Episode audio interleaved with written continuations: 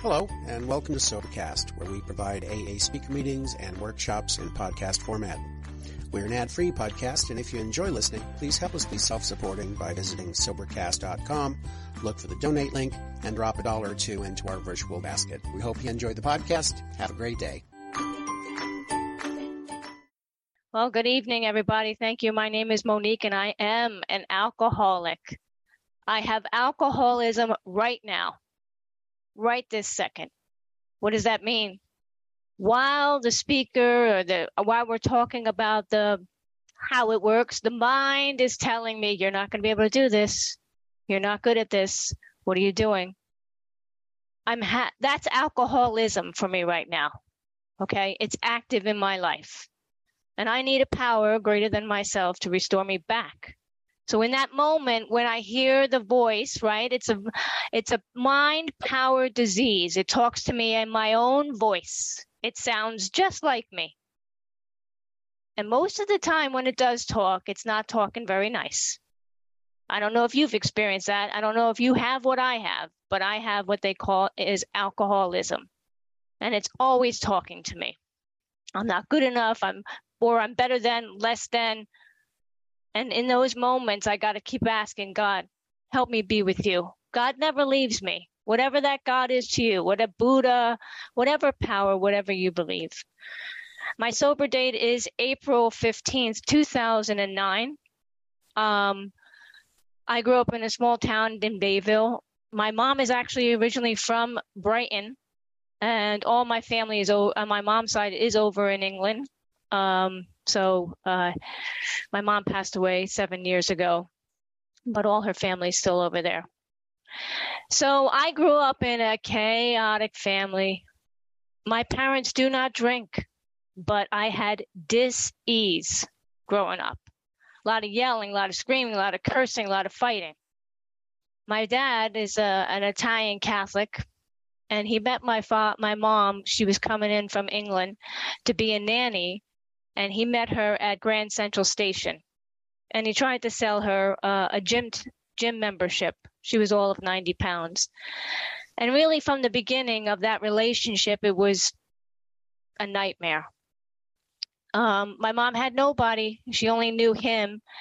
And uh, so she had begun this relationship with him, and she was now going to get, get married to him and prior to her getting married, she said, I'm going to go and surprise him uh, where he is. He was a band member, he played the saxophone.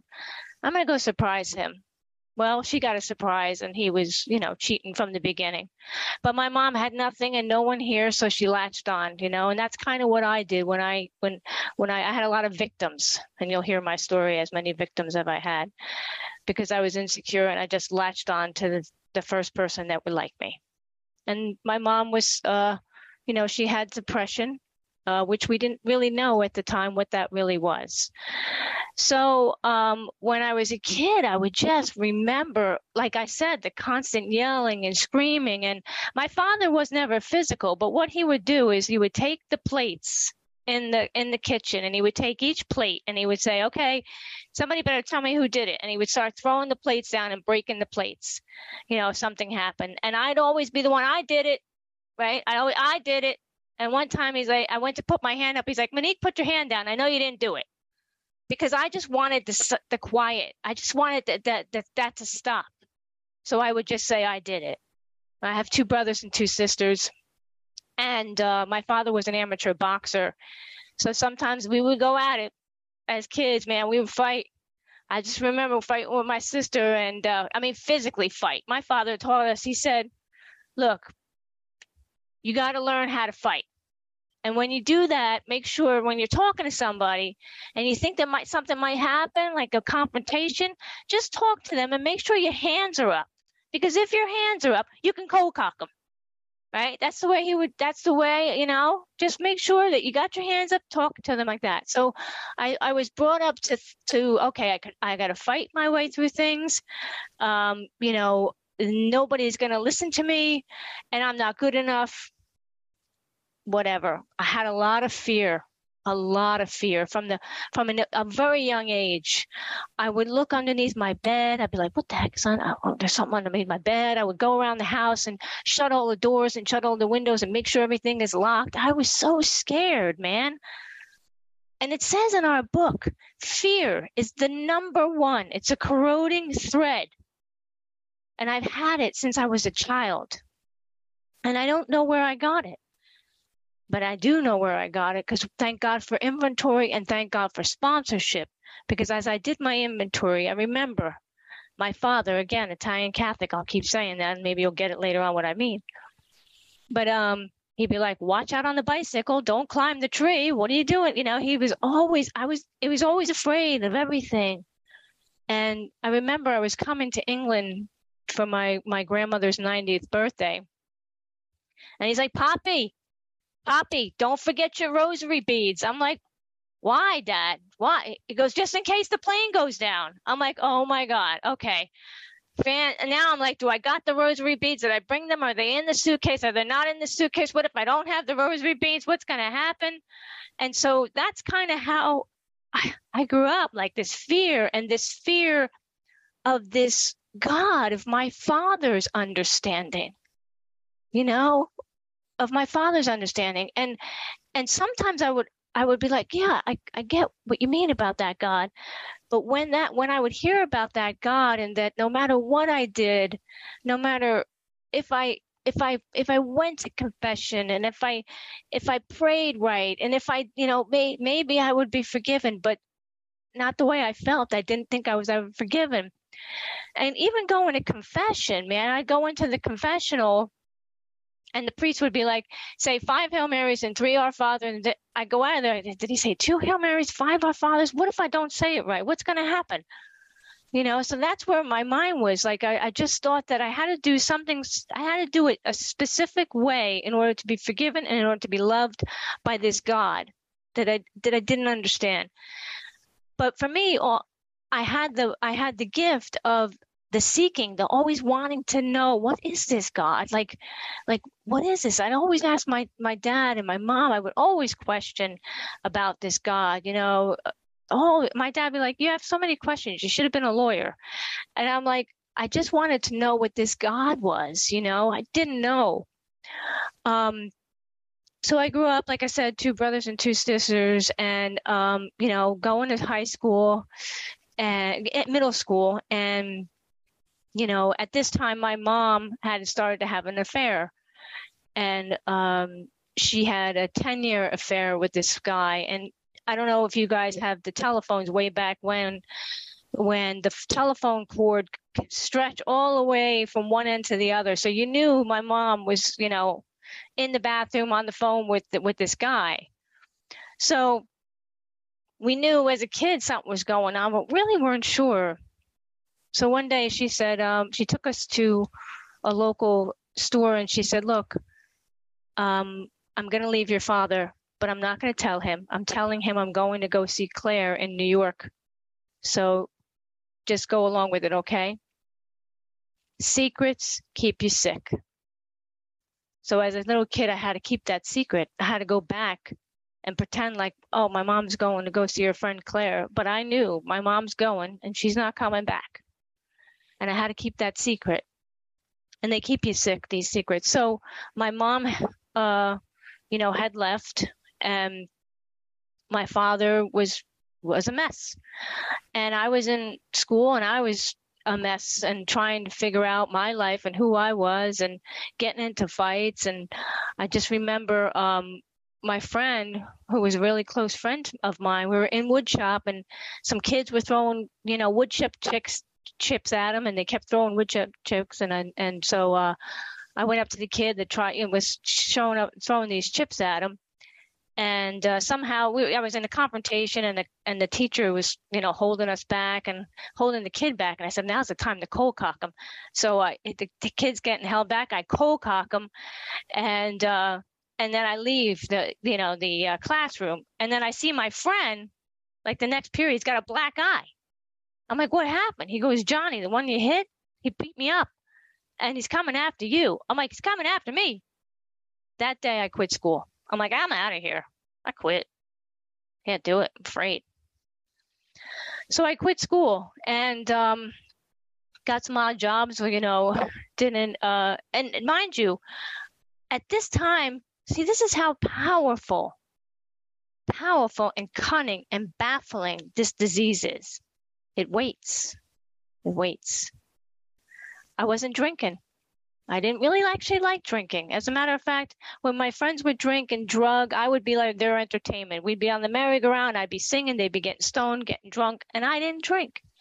Until one night, um, I went to a, a, a, park with two guys and uh, I drank Mad Dog. Had a couple sips of Mad Dog. All I remember, I'm in the park, take a couple sips, and now all of a sudden I'm in my bathroom. My father's holding my head and I'm vomiting. I'm like, what transpired between the park and the I don't and they told me that's called a blackout. And that's how I drank from that moment. Blackout.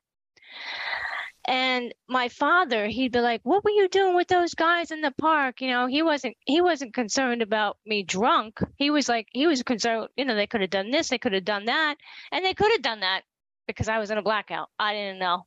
What do I know? Anyway, so you know, it talks about in our in our book that um, we have to find a power greater than ourselves. And as I said, as a child, I had always been trying to find this power. Where is this power? Where's this power hiding? Is under the bed? Is the power right beside me? Is the power in my, you know, little red wagon? Where's the power? How do I get the power?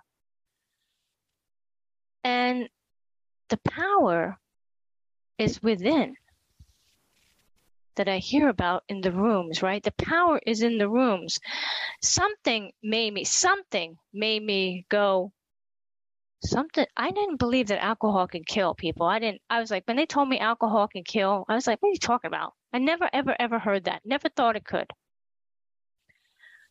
And when I was uh, sober, when I first got sober, a couple of people died of alcoholism, which I never knew. But anyway, um, so I didn't believe that alcohol could kill. I just, I was like, that doesn't make any sense to me. And so, anyway, as I said, my my my drinking started off slow. I didn't, I did, and then from 16 when I first got drunk, I didn't pick up until fast forward till at least my late 20s. Okay, I would drink here and there, but it it didn't take off. It, it I don't know why. It, it's a disease uh, that that waits, sometimes quickly, sometimes slowly. Just like the program, the the way we work it, it's either sometimes quickly or sometimes slowly. That's what this disease could do. Some people it automatically gets a, a, phenomenon of craving. They're in jail, they're in institutions, rehab. Some people that happens automatically. For me, that didn't happen right away. It took a long it took a long time until it was I until I, I was in my 20s when I was trying to figure out my sexuality. I'm in my 20s. I don't know, you know, oh my gosh, what if I'm gay? I'm to get I'm to go to hell cuz God, you know, cuz gay people go to hell. Um, you know, cuz they're gay. And and I'm like, oh, what, what? And and so I was like, oh, maybe maybe I should just say I'm bisexual. Maybe God's like, okay, well, bisexual better than being being gay. Uh, you know, I'm like, um, okay, so I'm struggling with this. I don't know. I got this whole idea of what God is because I'm living in what my father believes. And I'm, and I'm, oh my gosh, I got to say the Hail Mary and the Our Father. I got to go to confession. Got to get, got to take the, got to do the Eucharist. And look, I don't mean any offense by, by any means to anybody that's Catholic. I'm just sharing my experience. It's only my experience. And, and I really truly thought I was doomed you know, I was like, no matter what I did, I was doomed. And I was like, and and I'll be quite honest with you. Sometimes today, when I have my old idea, and it talks about in our book, we have to have a new experience. God help me set aside everything I think I know about people, places, things, religion, success, failure, life, death. Uh, we got. I have to have a new experience every day. Let me set aside my old beliefs, my old prejudice. Sometimes that old prejudice will bring me back, right? So anyway, so um, I'm struggling with my sexuality. All of a sudden, I'm like going to these bars, you know, and I can't, I can't, I, I can't feel comfortable in my own skin. I mean, I always felt like the ugly duckling. I don't know if anybody ever read the book, The Ugly Duckling. Well, that's how I felt. And um, I, I don't feel comfortable in my own skin. So what do I do when I go to a bar? Bam, I go right to the bar, right to the bar. Because all of a sudden, I don't know what happened. And again, suddenly, talks about in our book. Suddenly, there wasn't a cloud in the sky. And then I take that drink, and all of a sudden, everything changes. Now I feel pretty. I feel pretty. Oh, so pretty. And then everything, I just feel like something like, wow, what is this? This is pretty good stuff. Even though I didn't like the taste of it, I just like what it did. Right? And then slowly but surely, I would start, I would start drinking and drinking and drinking. I don't like to take too many too long of uh, uh, drunkalogs, but I just want to kind of show you some the, the progression and, and and how slow and patient it waits and remind and remember that alcohol i have alcoholism right it's um fault finding never satisfied always in a hurry and it doesn't like the word no that's what i have is alcoholism okay I have it so bad that if I want to go, all right, I'll give you a great example. This is my alcoholism. I'm like, okay, I'm going to go ahead and get my house new vinyl siding on my house. I get the new vinyl siding. I'm like, damn, that color, shit. I should have went the with the other color. Oh, that color doesn't look right. Or maybe I should have went with the shingles. Why didn't the sh- Oh, I could have. I should have went with this instead of that. This is the mind. This is the mind power disease I have. Fault finding, no matter what I do. So I need a power to recognize, awakening, awareness. We're all right here, right now. In this moment, every single one of us have currently had a spiritual awakening. Why? Because you're in this room right now. It's a spiritual awakening because you're not out there drinking. That's pretty powerful. Pretty powerful. We're alcoholics. We should be at a bar somewhere, or maybe isolated in a home drinking. But some some power some power that each of us have. And you may call it God, you may call it Jesus, you may call it Buddha, you may call it higher power. I don't care what you call it, just call it. There is one who has all power. That one is God, whatever, or higher power. May you find him now. It now, the now. Because again, may you find him now. I'm like, him? Why's it got to be a him? How come it can't be a her? What if it's black? What if it's white? Why can't it be what it wanted to be? Well, it can. Because guess what? They told me when I came into AA. Two things I thought would happen to me when I heard this message. You can have your own conception of God. I'm like, that's blasphemy. And then I was like, oh my gosh, what a relief. I felt like Alka Seltzer. I'm like, gosh, I can have my own conception? But what does that mean? Right? That means that you get to have your own personal relationship, whatever you think this is. You get to have your own. And for years, I didn't know what that was because I was stuck in the old idea, you know, stuck back into what I was told this was. And so I had to have a new experience, and I still have to have a new experience. So anyway, I'm drinking, I'm doing whatever I'm doing. I'm sleeping with this one and that one, waking up, don't know who's who and what's what. Don't I can't even remember your name or why you're what, you know. Look, we've all been there. So anyway, but I don't think I got a problem. I got no problem, right? I got nothing going on. There's no problem. Why don't I have a problem? Because I still have a job. I still have a car. I still have an apartment. I never had a DUI and I never got went to rehab. So I don't have a problem. I'm not like those alcoholics. You know, those alcoholics are those that are down at the Bowery or they're down at the train station with a bottle in a bag. That's them. Ah, that's not me. I'm not an alcoholic. So as the progression gets worse, I then start to use vodka and I get violent. And apparently I'm violent on vodka so the great idea what my alcoholism says, well, instead of the vodka, why don't you try the beer? I'm like, that's a great idea. So I'm having the vodka, I'm blacking out.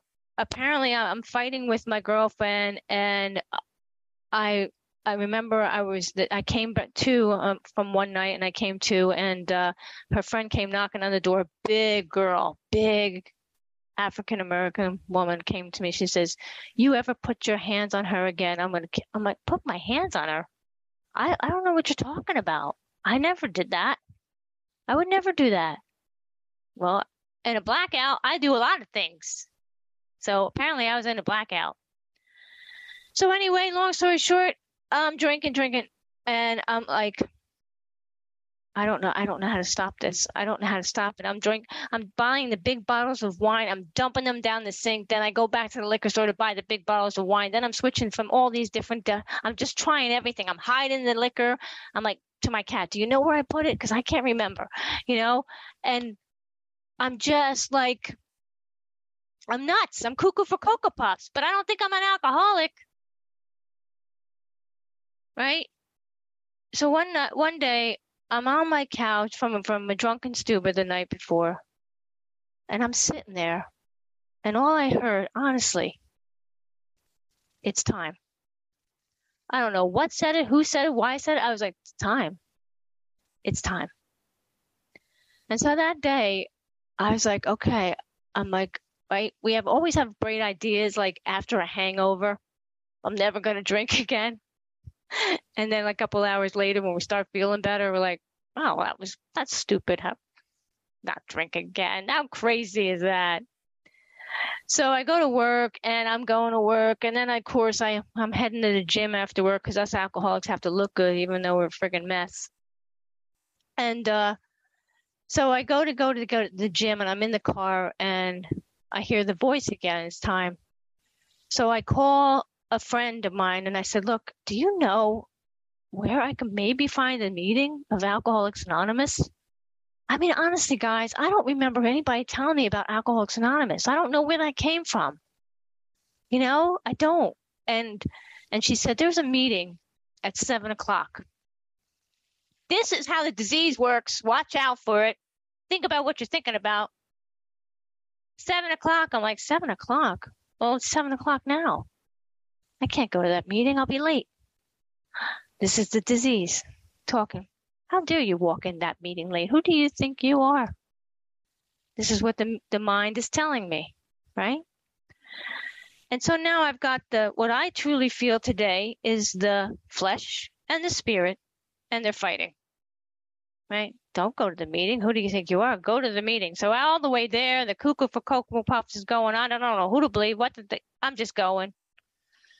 So I'm sitting in the parking lot. The, the voices are going. It won't shut up. It's chattering and crazy and call, you know, doing what it does. And I and I, I was like, oh, screw it. All right. I don't think I'm an alcoholic, but I don't know why I'm here, but I got to go. So I go into the meeting, and all of a sudden, I don't see anybody. And I'm like, yes. And I go to turn around, and all of a sudden, the guy appears. He's like, excuse me, but do you have a desire not to drink today? I'm like, a desire, de- yes, just for today, just right now. That's all I got is a desire. He's like, you're in the right place. If he would have said to me, excuse me, are you an alcoholic? Do you got a problem drinking? I would been like, see you later, guy, gotta go bye. But he asked me, which was so powerful and so smart, do you have a desire not to drink for today, for right now? Now. When when is this disease happening? Now. Now. Now. I have a desire not to drink now. In a second, it might change.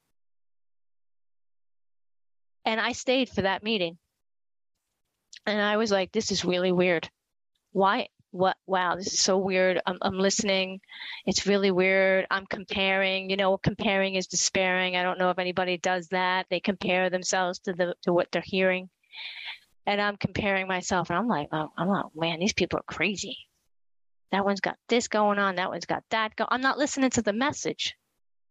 There's a message in here, and I wasn't listening. But for some reason, I kept coming because they said, keep coming, keep coming back. And I would keep coming back. And then all of a sudden, I would hear these people talking. I go, my God, they got the same thing I got. Their minds are, they're just as crazy as I am. I thought I evaded depression and mental illness. I'm actually mental illness. I don't have depression. I thought I evaded it, to be honest with you. I was like, oh, great. I don't have depression like my mom. I don't lay in bed for hours on end. And my brother, I got a, unfortunately, I got two brothers that have um, bipolar. Thank God I don't have that. But when I came into the rooms of Alcoholics Anonymous, they said, you have a mind, you have a disease, and it's and it's it, and it's in the in your mind. It starts with the thought you're not good enough, you can't do this, you're ugly, or that one's better than you, they're be- you're better than them. That's the disease of alcoholism.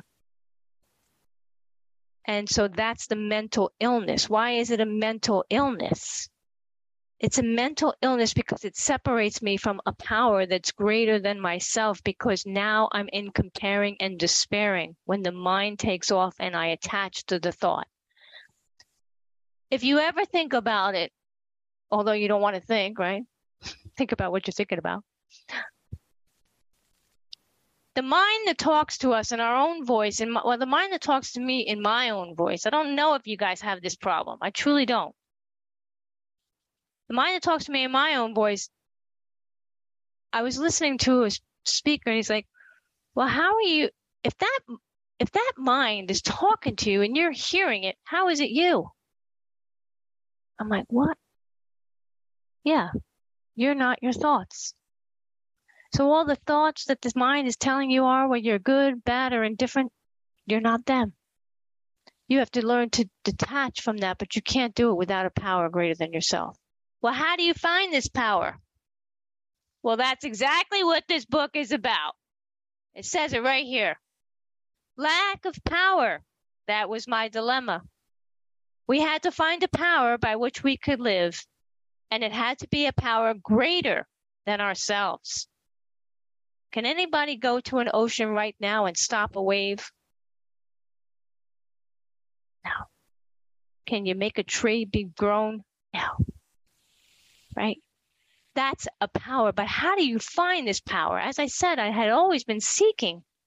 And that's a beautiful thing about seeking. God wants you to seek. Seek and you shall find. And usually within yourself, you'll find the answer as long as you sit still and be still. And sometimes, I don't know about you, but this alcoholic can't sit still. I, if I sit still, what happens? My mind starts talking. And why do they? Why do you think Bill? He's so smart. This man, inspired by God, I truly believe it. He's like, in order to quiet the mind, what do you got to do? Prayer and meditation.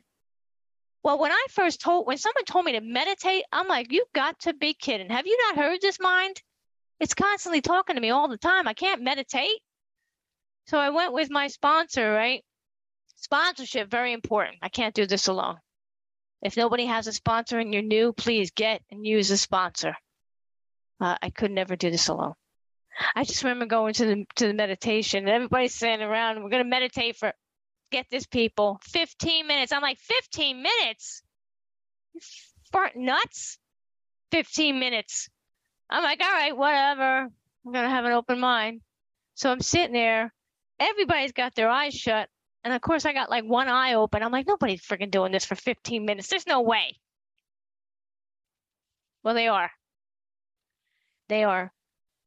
You know, and it takes practice, right? I didn't get sober the first day I came into AA, I mean, like, I didn't sober emotionally. Yes, you know, I, I got sober eventually, but I mean, I remember for, for the first year, I was crazy. I was like, I, I really truly didn't believe I was an alcoholic. I was like, I'm not an alcoholic. I'm not like them because I kept comparing and despairing. I never got a good DUI. I never got arrested. None of, blah, blah, blah, blah, none of that but I would hear the message and I would hear that this guy said my my my my son he committed suicide and I'm not drinking my um, I lost my job and I'm not drinking. Um, my mom died and I'm not drinking. And I'm like, oh my gosh. I, I, I in the meeting I was like, I'm hearing these things and I'm like, oh my gosh, God has me here for a reason. Something bad's gonna happen. He's some, and then he's like, yeah, life is gonna happen, and I'm gonna teach you how to handle it without drinking. As long as you keep on coming, you have an open mind and an open heart, and you listen to what they have to say. Shut up, they used to say. Put the cotton in your ears. I mean, put the take the cotton out of your ears and put them in your mouth, right? That's what they said. Just shut up. listen, you don't know nothing. I thought, I know everything. Don't you know I'm an alcoholic? I know it all. Any poop poop a doo. So all of a sudden, I am now I think I'm not an alcoholic. I've yet to I've yet to convince myself I'm an alcoholic, but I stopped coming to meetings. I just kept I kept going because something was happening here. I kept going. So one day I'm crying at my sponsor, right? I'm crying, crying. Oh man, you cry so much in this room, especially when you get sober. I mean, maybe you don't, but I certainly did. Oh, I was crying. My poor baby, my poor best friend. I can't drink the best friend. I can't be with my best friend anymore. So anyway, I call my sponsor. She's like my pet temporary sponsor at the time. And I'm on my bicycle and I hear the music. I'm over here. I live in by the shore, man. I'm down by the shore. There's music going on all the time. There's clubs. There's whatever. I'm on my bike. I hear the music and I'm like, I call her up and I'm like, I want to go dancing. Now, mind you, mind you, I still have not been convinced that I'm an alcoholic. Right. And she's like, You don't want to go dancing. You want to go drinking. I'm like, oh no, I'm a great dancer. And you would agree if you saw me. She's like, have you gone to a meeting yet? I was like, no. She said, get your ass to a meeting. Sponsorship, very important. Can't do this alone. I need someone to kick my ass and tell me get get myself to a meeting, make me accountable, and help me through this book. Because I would have been looking at this book like a deer in headlights.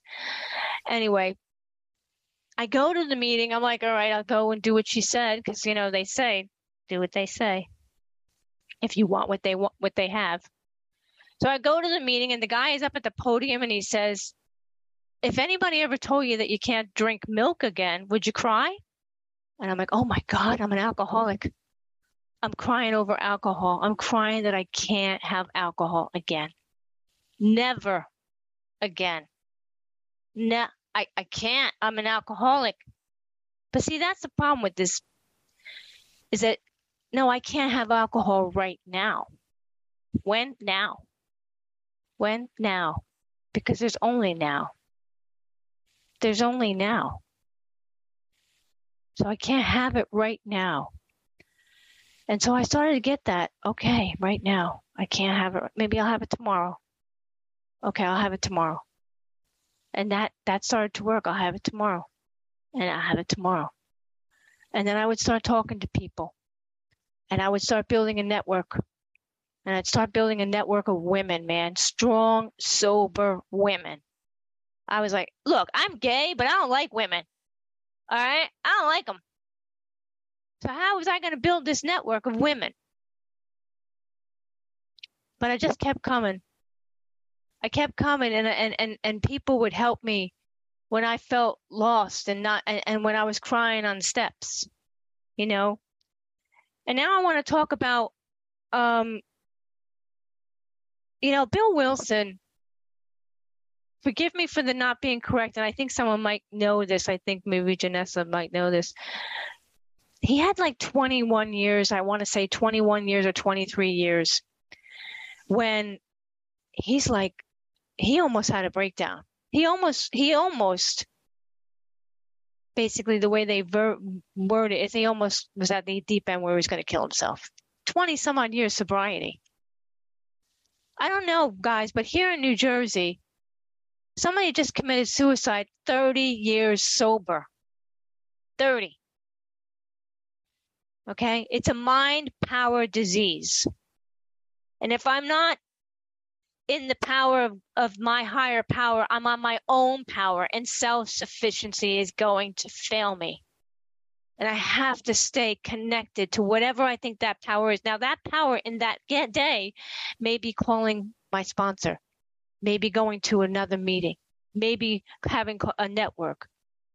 But, but within all of that, if I don't build my own personal relationship with the power, because there's going to be one day my sponsor's not going to pick up, there's going to be one day my friends are not around. There's going to be one day I might, it might be in the middle of the night and I can't get to a meeting.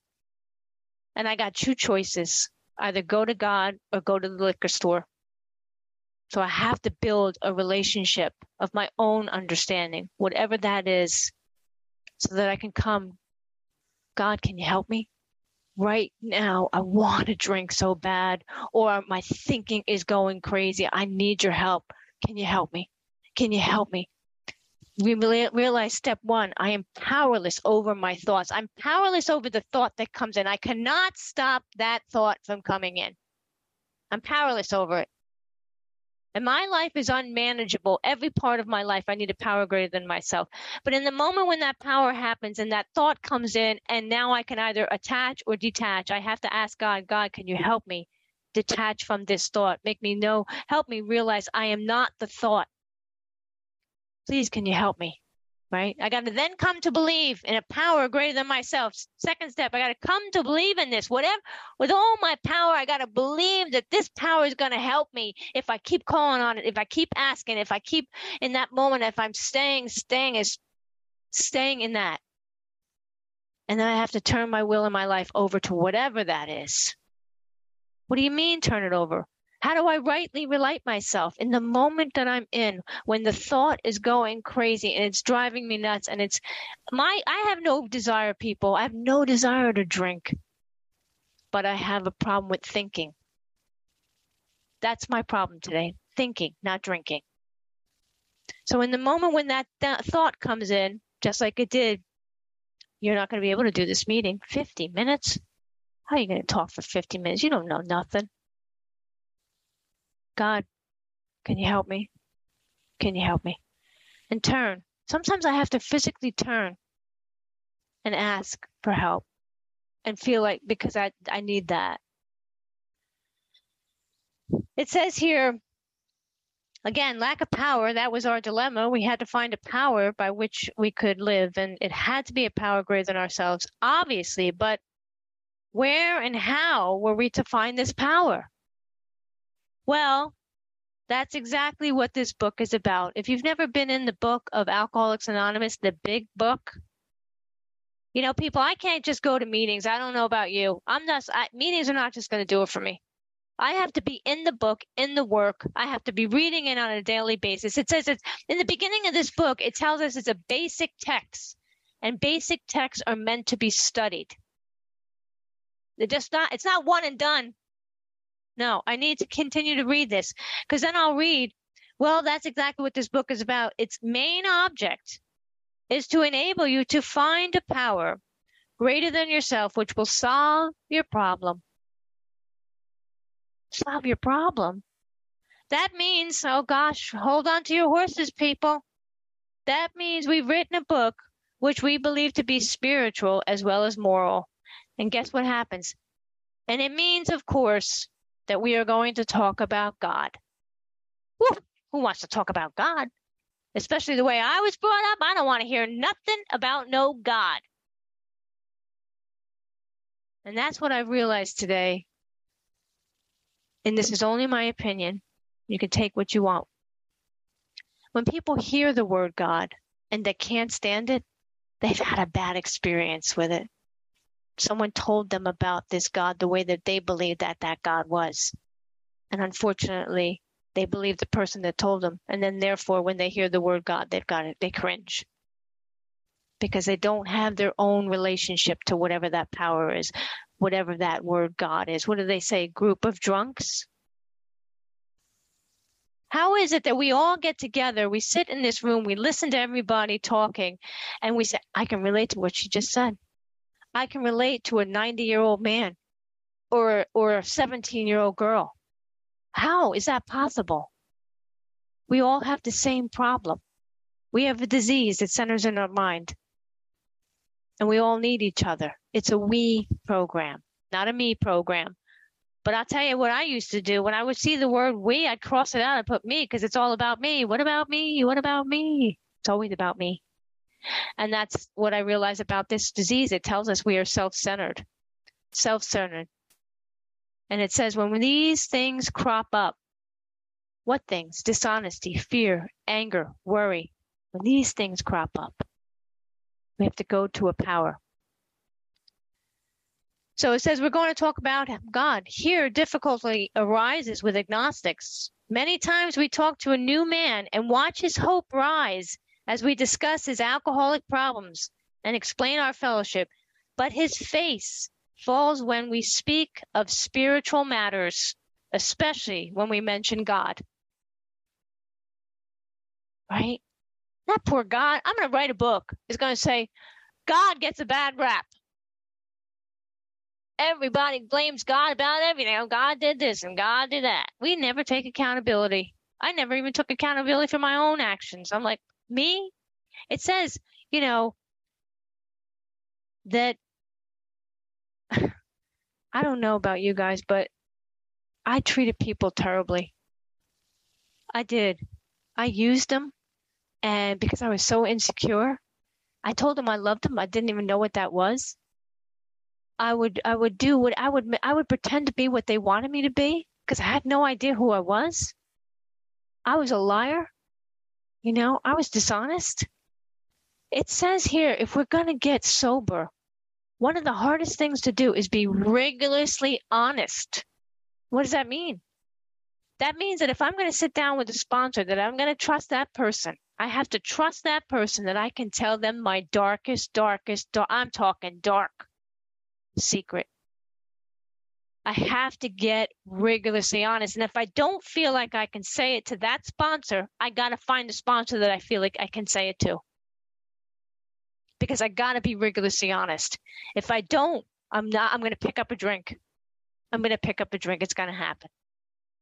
Right? If I don't get rigorously honest, if I don't keep going to meetings, if I don't start reaching out my hand, if I don't do service, if I don't um, tell somebody how I'm feeling, look, I got 13 years sober, man. And a couple weeks ago, I said to myself, I can see why people kill themselves. Because the mind is powerful but there is one who has all power, and that one is God. God, I'm to say right here, forget pointing. God's not like up there or over there in the in my little red wagon. God's right here. Right here, and we all have it. You know why we all have it? Because man, when I sit in the room and I hear you guys, all of a sudden you're saying something, I'm just like, wow, I I can totally relate to that person. That's the power. Wow, it's so, you know, we had uh, for so for we have op- reopened the subject which but which our man and woman thought she had neatly or he had neatly evaded entirely or ignored you know we now we know how he feels we have shared his honest doubt and prejudice some of us have been violently anti-religious Anybody been violently anti-religious? You know, I grew up. My father just a couple weeks ago went down to my dad's, and he says, "Poppy," asking me about my personal belief, and I was like, "Dad, I just don't believe that." He's like, "Oh, you're possessed by the devil." I what? I was like, "See you. Gotta go." because this pro- this program taught me that I have to get I have boundaries and I can actually leave. I don't have to listen to stuff like that. I can actually have my own personal relationship and nobody can tell me what that relationship is. Now, if I, my relationship with that power is having me kill people, having me steal, having me rob, well, of course, I, that's come on, man. That's not what I'm saying here. You know, I don't know about you, but anyway, so I'm sober now, right? I am, I am, yep, I'm sober. I get it. All right, the milk, the beer, uh, I'm an alcoholic. So now that I'm sober, I'm going to let everybody know how sober I am because that's how great I am, right? Because I'm in AA and everybody's got to know it and everybody should go because I'm going. So I go to the super supermarket and this guy doesn't put his cart back and I am sober. So I'm going to tell him that he should put the cart back. He says, excuse me. He I go, excuse me, sir, because I'm alcoholic and I'm sober. You didn't put the cart back.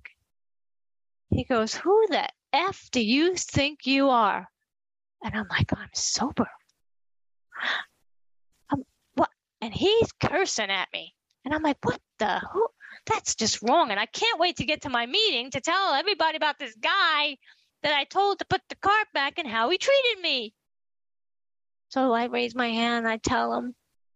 At the end of the meeting, some old timer, these old timers are the best, man. Get with the old timers, the new timers. Get with them any timer. Get get with them. Hang out with them.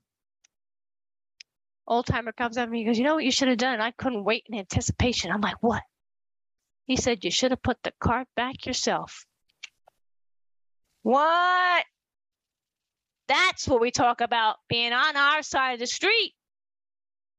I can't tell you what to go and do. What about my side of the street? Oh, when I heard that, when I sponsor said, doesn't matter what they did. I'm like, are you kidding me? You know, they did this and they did that and they did this. She's like, you did it all because it's always miseries of your own making. Always miseries of my own making. I get involved in a relationship I don't want to be in, and we're breaking up, and I'm like, what's going on? Why are we breaking up? You didn't want to be in the freaking relationship in the first place. Miseries of your own damn making. Oh my gosh, this cuckoo for Cocoa Puffs disease, man. Sometimes I just gotta laugh at it because I'm just like, oh wow, this is some crazy stuff. Emotional sobriety is where I want to live today. When I read about the hole in the donut, that what will become of us will become like the hole in the donut. I was like, I don't want to do this. That means I got to do the next right thing. And that means I got to be like praying and meditating. I got to do all that. Guess what?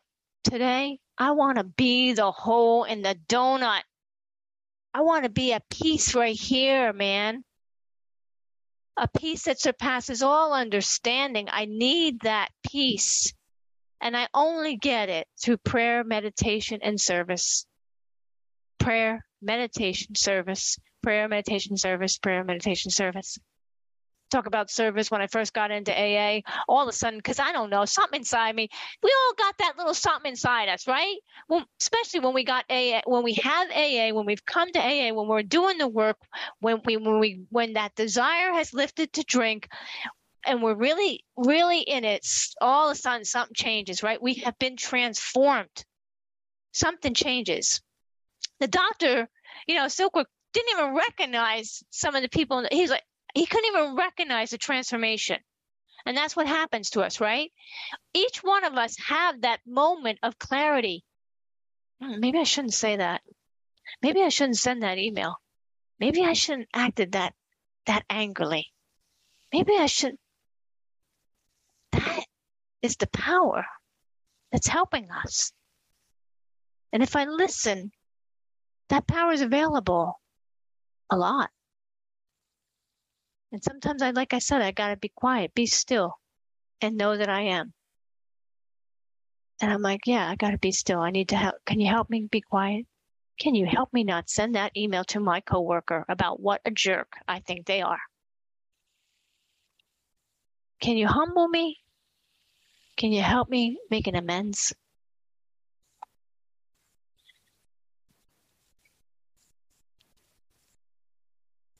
I don't know what the power is. I don't know what it looks like. I don't know how it works. I don't know. And I'm grateful for that today. Because for so many years, I'm going to cry.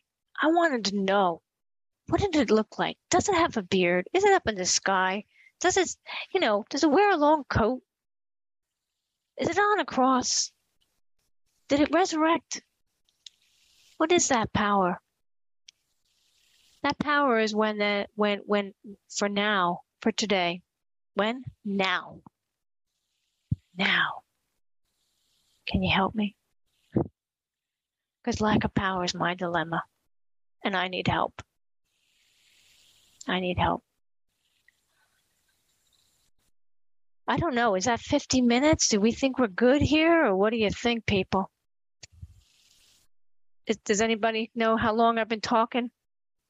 Keep going. yeah, like keep going.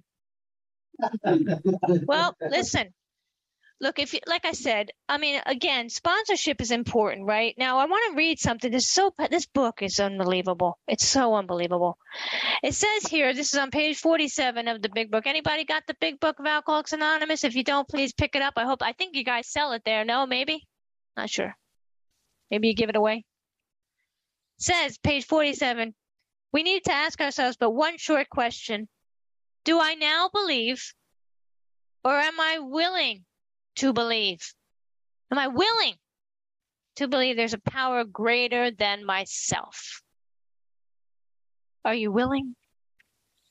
I pretty much think that 67 people here are willing because they're here at nine o'clock on a, it's a Saturday there, right? Saturday. I was in the, you guys call it the pub. We call it the bar. I was in the bar at Saturday. No, I was in no freaking meeting.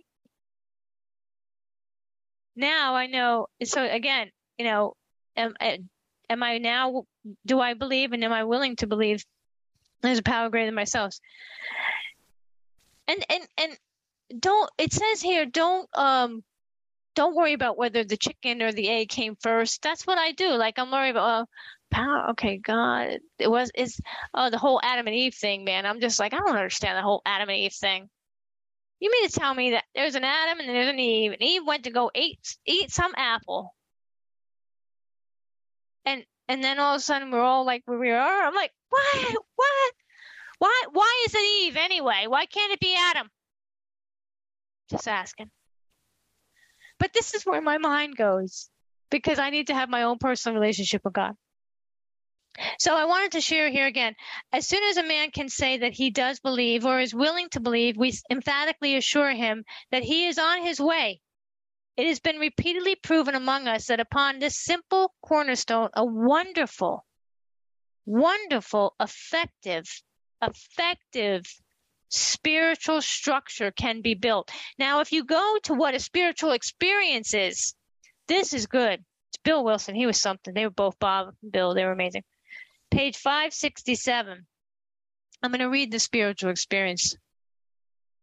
The term spiritual experience and spiritual awakening are used many times in this book, which upon careful reading shows that the personality change, personality change sufficient to bring about recovery from alcoholism has manifested itself among us in many different forms. That means the way that I recovered is not the same way you recover. My relationship with God is not as what your relationship may be, God. Many forms, right? Yet it is true that our first printing gave many readers the impression that these personality changes or religious experiences must be in a natural, a natural of nature of sudden and spectacular upheavals. So people would read this and they'd be like, you mean to me, I gotta have like this sudden, like a white light happen to me? What if I don't get that? What's gonna happen? So they said, um, happily for everyone, this is this conclusion is erroneous. It doesn't have to happen like it happened for Bill Wilson. It doesn't have to happen like it happened for me. It can happen suddenly or it can happen slowly sometimes quickly, sometimes slowly. It will always materialize if we work for it. In the first few chapters, a number of sudden revolutionary changes are described. Though it was not our intention to create such an impression, many alcoholics have nevertheless concluded that in order to recover, recover, that's in here many, many times, this word recover. Okay. In order to recover, they must acquire an immediate and overwhelming God conscious, followed by at once by a vast change in feeling and outlook. Among our rapidly growing membership of thousands of alcoholics, such transformations, though frequent, are by no means the rule. No means does it have to happen to you that way. So don't compare because you'll be despairing and you'll walk out of here and you'll pick up a drink and you may die because this disease is no no bull. Most of our experiences are what the psychologist William James calls the educational variety because they develop slowly over a period of time. Quite often, friends of the newcomer are aware of this difference long before he himself. He finally realizes that he has undergone a profound alteration in his reaction to life, my mom died seven years ago, man, didn't pick up a drink. I lost my job a couple times, didn't pick up a drink. Lost a seven year relationship, didn't pick up a drink. That's a change. Right? I don't beat people up today. Although I'd like to hit them sometimes. Being real. Okay. He finally realizes that he has undergone a profound alteration in his reaction to life, that such change could hardly have been brought on by himself alone. What did it? A power. What power? Wasn't his power. What often takes place in a few months could seldom have been accomplished by years of self discipline. With few exceptions, our members find that they have tapped an unsuspected inner resource. Where did I tell you it came from? It's not out there. It's not out there with a. It's not out there with a car, with a boat, with a you know new clothes and new shoes and more money in the bank. It's not out there. Go ahead and get all that stuff. That's a blessing, but that's not the answer. Inner words, which will which they presently identify with their own conception of a power greater than themselves, their own conception. Most of us think this awareness of a power greater than ourselves is the essence of a spiritual experience. Our more religious members call it God consciousness. Most emphatically, we wish to say that any alcoholic, any, capable of honestly facing his problem in the light of our experience can what? What? Recover. We can do what? Recover. We can recover. If you're new, you're struggling, you can recover. If you're old, struggling, you can recover. If right now your, your, your mind is everywhere else but here, you can recover provided he does not close his mind to a spiritual concept. He can only be defeated by an attitude of intolerance or belligerent denial. We find that no one need have difficulty with the spirituality of the program. Willingness, honesty, and open mindedness are the essentials of recovery. But these are indispensable. There is a principle which is a bar against all information which is proof against all arguments and which cannot fail to keep a man in everlasting ignorance. And that proof is contempt prior to investigation. Oh I'm like, I'm not going to A. That stuff don't work. What? I didn't even try it. You ever like you ever go out to somebody like I'm not gonna try that. I don't like it. I'm like, did you ever freaking eat it? No. Well, how do you know? It's the same with the book. It's the same with the program. If you don't work it, and if you think that working it is, I did, I went for a week or a month. This thing don't work. You know, maybe I went for a year. It doesn't work. You got to work it. What does that mean? What does that mean? I'm going to tell you what that means. That means dig down deep, uncover, discover, discard. That's where the inventory comes from. I got I found out a whole bunch about myself. I never thought that I was uh you know, I was dishonest. I thought I was so my mom used to say, You're the whole truth and nothing but the truth. Because I would tell her, Mom, I smoked pot today, or Mom, I haven't had sex yet. And she'd be like, Stop telling me stuff. You know? But I would lie to people, tell them I love them, I like them, I want them in my life. I mean, just a liar. Just just a liar, pants on fire. You know, but I have seen many people die of this disease, of alcoholism. I truly didn't believe it could happen, but I have seen many die from 30 years of sobriety to very few days of sobriety. Because in between all of that is the fault finding mind, never satisfied, always in a hurry alcoholism. And look, if you're struggling and you got a lot of years, tell somebody. If you're struggling and you got one day, tell somebody. You know, if you're struggling, talk. Talk about it, talk about it, talk about it. Don't be ashamed. We've all been there. We've all been there. That's got to be 50 minutes by now. Anyway, no, I, I do really truly bless you all and, and, you know, may God keep you and bless you until then. Thank you for letting me share.